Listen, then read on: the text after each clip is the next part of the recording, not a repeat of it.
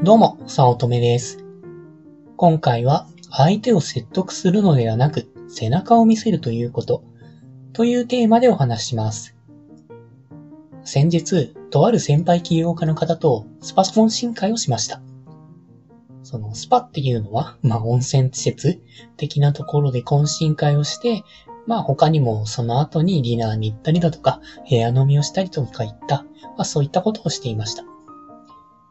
まあここで若干仕事的な対談もあったといえばあったんですが、どちらかというと、そのもうメインはスパでゆっくりしたりとか、美味しいものを食べるとか、もう話に花を咲かせるとか、そういった懇親会がメインでした。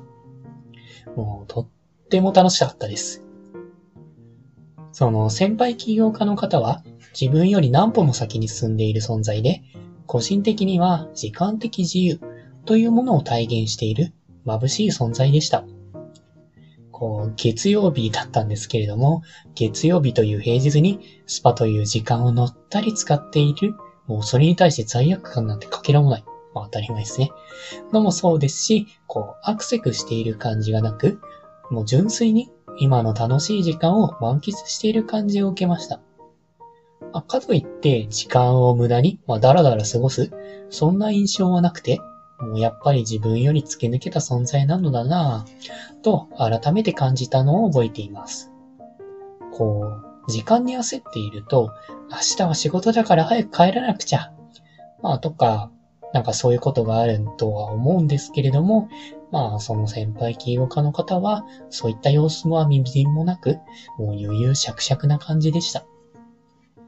まああと、どこか無理をした感じもなくて、こう、プライドのために生きているのではなくて、やっぱ自分がこうしたいからこうしていると、こう、一本筋が通った軸があるような、己に、まあ、己に沿って生きているということを強く感じさせられました。こう、なんていうか、こう、成功したらタワマンに進んでウェーイってやって、こう、プライドを保つような人にそこそこ会ってきたのですが、そういった無理をしている感じがなかったんですね。もう本当に自然体でした。で、まあ、タワマンに住んでウェーイってやる人って、まあ、大抵笑うと、なんか顔が引きつっていて、なんか不自然な笑い方をしていて、特に目が笑っていない、ちょっとやべえ笑い方をするんですね。なんか楽しめる場面でも全然楽しまない。なんか常に何かに追われている、そんな感覚があったんです。まあでも、まあ、今回お会いした先輩起業家の方は、まあ、そういった周りを気にして生きている感じではなくて、もう本当にもう自分が満足するから、自分という軸を一本立てている感覚でした。こう、やっぱ明確な言葉にはできないのですが、思考回路が、まあどこか違うレ、まあもう、はるか高いレベルにあるんだろうな、と思っています。で、まあ話した内容についてはもう正直もう、バラバラでいろいろあって、まあ、ボディメイクの話とか人間としてのあり方など、こう、あらゆる方面にジェットコースターばりに散乱していましたね。こう、まあ、ストレスなくて話そうと思ったことを話しているのだとも感じました。まあ、という感じで、10時間ほどという短い間を過ごしただけなんですが、とても惹かれる存在で、ああ、自分もこうなりたいな、と振り返ってそう思った一日になっていました。まあ別段、いや絶対この生活いいよ、みたいに説得されたわけじゃありません。まあ、まあ、この生活最高だよ、みたいに強調されたこともありませんし、俺ここ住んでて最高の、なんだろう、夜景が見えてる、みたいな生活自慢をされたわけでもなくて、ただ世間話をしていて、そう思えたんです。改めて振り返っても、こう自分でもなぜこうなりたい、こうなりたいと思ったのかをなんか明確な要素というか、ポイントで表せなかったんですね。ただ、その先輩起業家の方を見ていて、こうなりたいといつの間にか思っていたのが正しいのだと思います。この、なんかいつの間にか思っていたみたいな感覚がとても大切だと感じていて、やっぱ相手を動かしたいなら、相手を言葉とかで説得するのではなくて、自分がその憧れる存在となって、背中を見せることが大切だと考えています。まあおそらくですね、その方がいかに自分の生活がいいのかを語って、いや、あなたもこうすべきです。と説得したとしても、おそらく相手は動かないんですね。まあ多分ですね、そもそも大していいと思っていないので、言葉で説得してもおそらく無駄なんです。でも自分のあり方として、こういう生活がいいというのを背中で見せて、相手がそれに共感するのであれば、相手が自然と動きたくなる。そんなメカニズムだと思うんです。こう、自分のボードゲームに関してもですね、こう、いかにいいものかとか、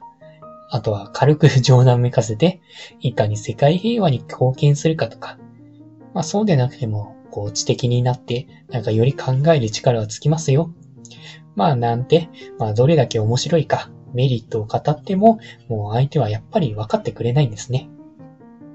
まあ、ボードゲームについて 全然知らない中で色々語っても想像できないというのがまあ一番の原因な気がしています。まあでもですね、たまにボードゲーム中継というか、やっている最中のことを Facebook に上げたりすると、いや、とっても面白いですね、と言ってもらえる時がまあそこそこあって、ちょっと喜んでます。言葉だとやっぱ表面的で、それをやった時にどうなるかがやっぱいまいち想像できないというところがあると思うんです。でも、その憧れというものを自分で実践していて、今の自分がそうであるなら、こう、あり方とか、背中を見せることで無意識的に共有ができて、なんか、あ、この世界いいな、って共鳴するのではないかと考えています。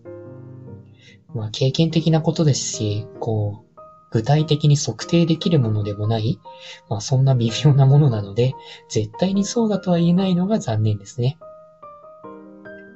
まあ、ただですね、こうやって目に見えないことでも経験則的に言われていること、まあ、数多くあって、まあ、例えば、周囲5人の収入の平均が自分の収入になる。まあ、周囲5人というか、自分の仲のいい人5人の平均が自分の収入になる。とか、周りの人に影響される格言は数多くあります。抽象的な話なんですが、種に交われば赤くなる。もそうですよね。そういった格言や経験的なこともあって、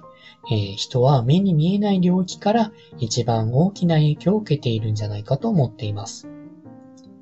まあですので、相手に影響を与えたいなら、相手を言葉で説得するよりも、あり方などで背中を見せて、まあ、目に見えない領域から影響を与える。それが一番いいことではないかと思っています。まあ、つまりですね、一番自分がやっぱ先陣を切るというか、えー、憧れに向かってもう最速で進む。それが一番の、まあ自分としていいあり方なんじゃないかなと思っています。